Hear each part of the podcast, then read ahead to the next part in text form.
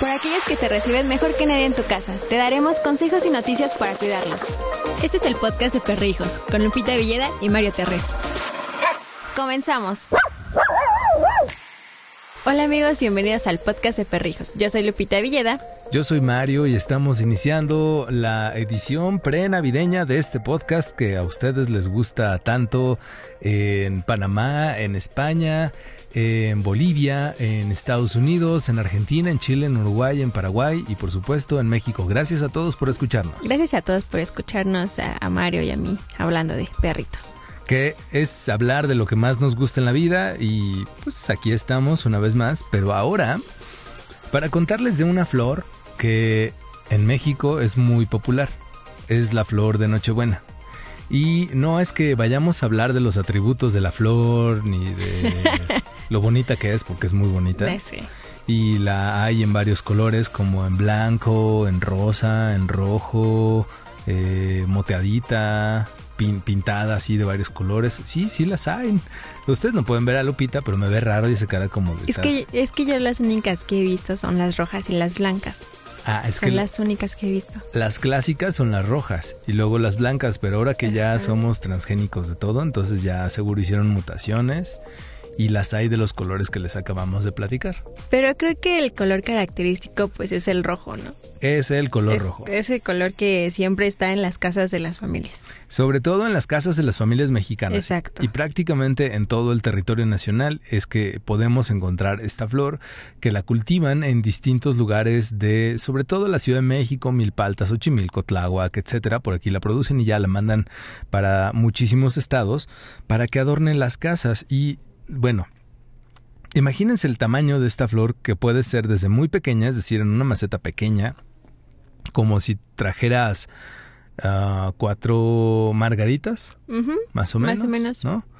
Que es como medio, o sea, una buena flor de, de, de una buena flor de Nochebuena, puede tener el color, bueno, el tamaño más bien de una, de, de un girasol, ¿no? O sea, ya para que la vayan dimensionando, quienes no las conocen, quienes ya la conocen, eh, dejen correr el podcast y váyanse a hacer otra cosa en lo que terminamos de contextualizar cómo es esta planta, eh, o quédense aquí para que nos digan eso no es cierto también. bueno, es tan grande o puede llegar a ser grande la flor, pero eh, de repente sí hay unas macetas majestuosas, es decir, que, que con tus brazos, los dos brazos, no alcanzas a darle la vuelta. A abrazarle. A las flores, ¿no? Abrazar a las flores, Abrazar nada a las flores, ajá. Entonces imagínense el tamaño para los que no Yo escuchan una. fuera. Bueno, tenía. Ten- ten- ¿Qué le pasó? Eh, perritos. Ah. Destruyeron el jardín. Llegamos al momento que queríamos. Fíjense, no estaba Así sembrado, es. no lo preparamos Lupita y yo todo el año para llegar a Navidad y que esto nos saliera bien, no. Pero la razón por la cual les estamos platicando de la flor de Nochebuena es porque es muy popular en estas fechas. Todas las casas de la República Mexicana que se jactan de ser mexicanas tienen una Nochebuena. Exactamente. Y hoy en día, yo creo que 8 de cada 10 personas, familias, tenemos una mascota en casa y la gran mayoría son perros. Entonces, esto quiere decir que hay muchos perros, muchos, si no es que todos, conviviendo con Nochebuenas en sus casas. Pero pues, también puede llegar a ser un poco peligroso. Sí, sí lo es. Miren, estos chamacos que ustedes conocen muy bien, sus perros, son curiosos, por no decir chismosos. Pero ya viene de naturaleza, ¿no? Ya está como, es un perrito, es sinónimo de que es chismoso. Sí. Y el chisme implica, llegue lo que llegue a la casa, lo tiene que oler. Exactamente. Lo tiene que lamer. Si es macho, seguramente lo va a orinar. Efectivamente. Si es macho o hembra y está loco como Balam, mi schnauzer miniatura negra, entonces van a querer probar la flor de Nochebuena. Exactamente. ¿Y qué es lo que pasa? En este caso, les recomendamos que estén muy al pendiente de ellos, porque si pones una Nochebuena dentro de la casa, muy probablemente va a pasar todo lo que les acabamos de decir. Y estas flores, sí, lo tenemos que decir con todas sus letras, son tóxicas para los perros. Sobre todo porque la savia que tiene ese liquidito blanco que, que sale cuando la llegas a cortar o algo así, se utiliza para realizar látex, para elaborar látex principalmente. Así es. No se vayan a alocar y vayan a ir a cortar su nochebuena y hacer guantes de látex con su nochebuena. No, no es para eso.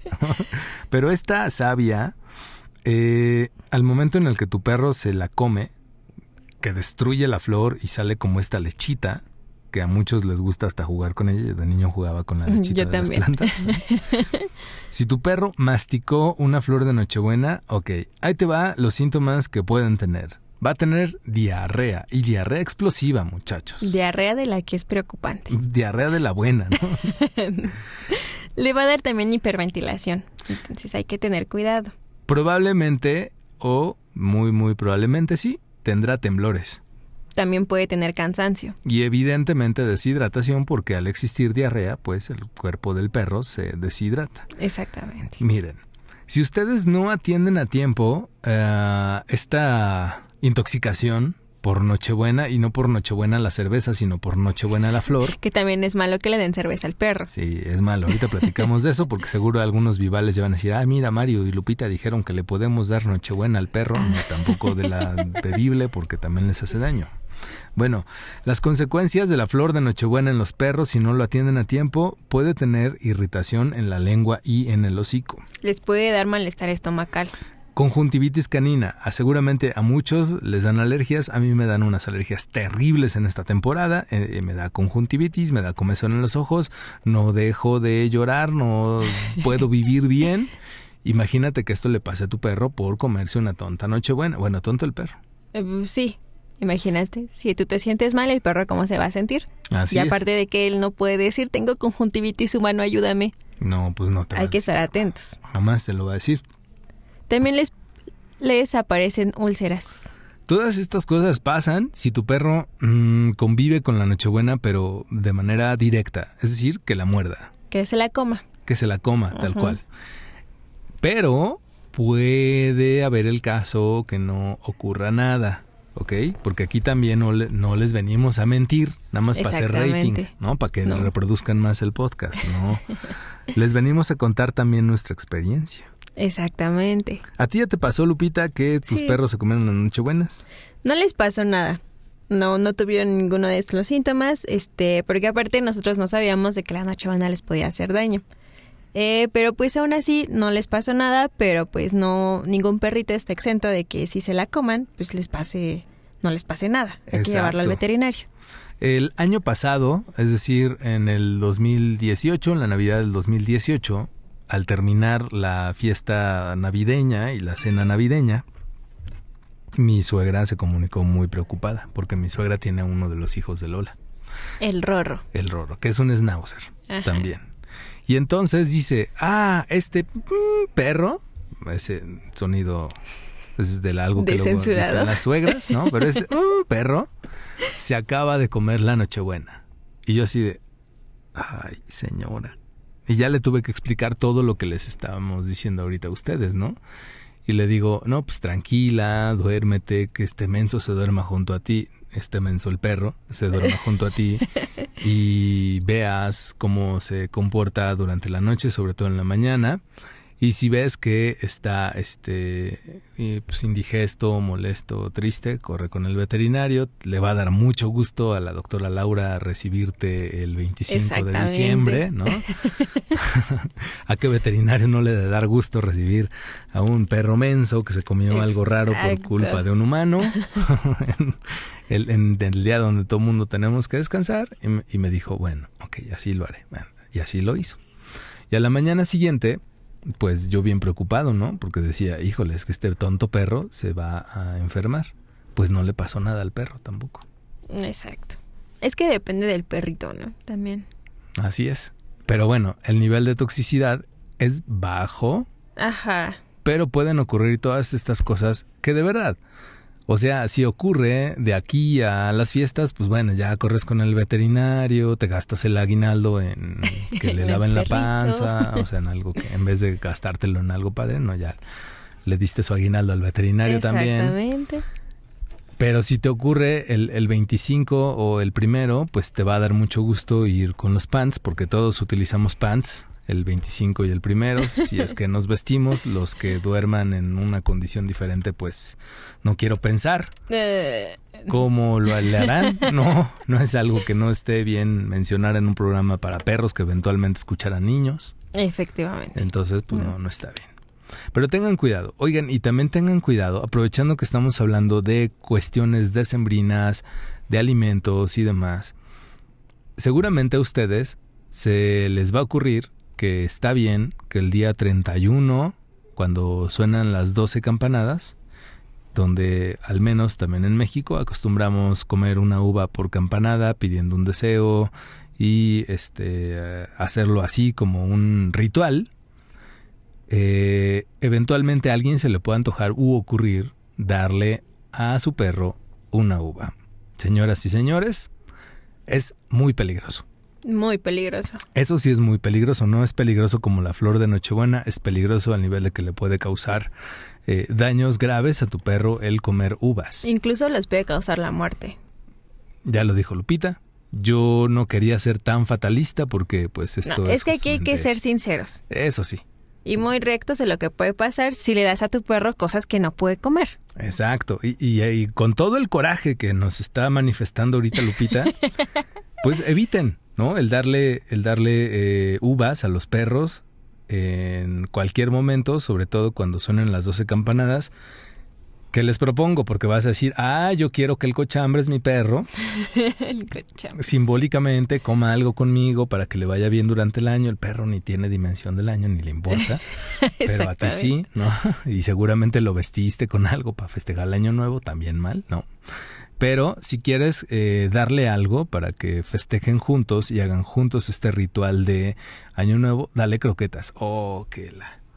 El aguafiestas. No. Le pueden partir cachitos de manzana, cachitos, pedacitos de manzana, 12 pedazos de manzana y Ah, ahí los tienen. exacto. ¿Qué dices? A mi perro no le gusta la manzana. Ah, bueno, le puedes poner entonces 12 pedazos de zanahoria. De papaya. De, ahí está, de papá, estamos dando opciones bonitas. Exactamente. 12 cubitos de pollo, porque por ejemplo Lola ayer me escupió una zanahoria. Porque dijo, ¿cómo me vas a dar a mí esto? A mí dame galletas, Exacto. a mí dame pollo, a mí dame pizza. A ver, aquí soy la jefa. No te acepto la zanahoria. Me la escupió, entonces le tuve que no dar nada porque no había nada y fue de, pues no come zanahoria, todos comimos zanahoria menos ella. ¿Qué otra cosa le puedes dar en año nuevo? Eh, pedazos de plátano, también 12 pedacitos de plátano. ahí, eh. O sea, 12 de las cosas que te estamos diciendo. Y ya, tampoco te vayas a lo, pero chiquitos, o sea, son Ajá. 12 pruebitas. ¿Qué tal que tienes un shih tzu? O un chihuahua. Si luego mis perros con la papaya les doy un cachito y se están ahogando. Exacto, Y luego se los vas a querer dejar ir en 12 segundos, que es lo que dura Sí. cada campanada, pues ni tú, ¿no? Acuérdate del tío que se anda ahogando cuando se le fue choca la uva, eso le puede pasar a tu perro, Exactamente. ¿no? Eh, Si es simbólico, pues ya, nada más simbólico y pasará, ¿no? Y. No hay nada. ¿Qué otros rituales pueden hacer de Año Nuevo con sus perros? Miren, este es inevitable y estoy seguro que muchos de los que tienen tías o mamás o ustedes que ya son señoras mayores y no por decir, ay, mira, Mario dijo señoras mayores, no, Brenda tiene, Brenda, la, la mamá de Lola, la jefa de perrijos, tiene 31 años, ya es una señora. Ya es una señora que escucha a Marta de baile y aunque no le guste a Brenda que le digan señora, si escuchas a Marta de baile ya eres una señora. Exactamente.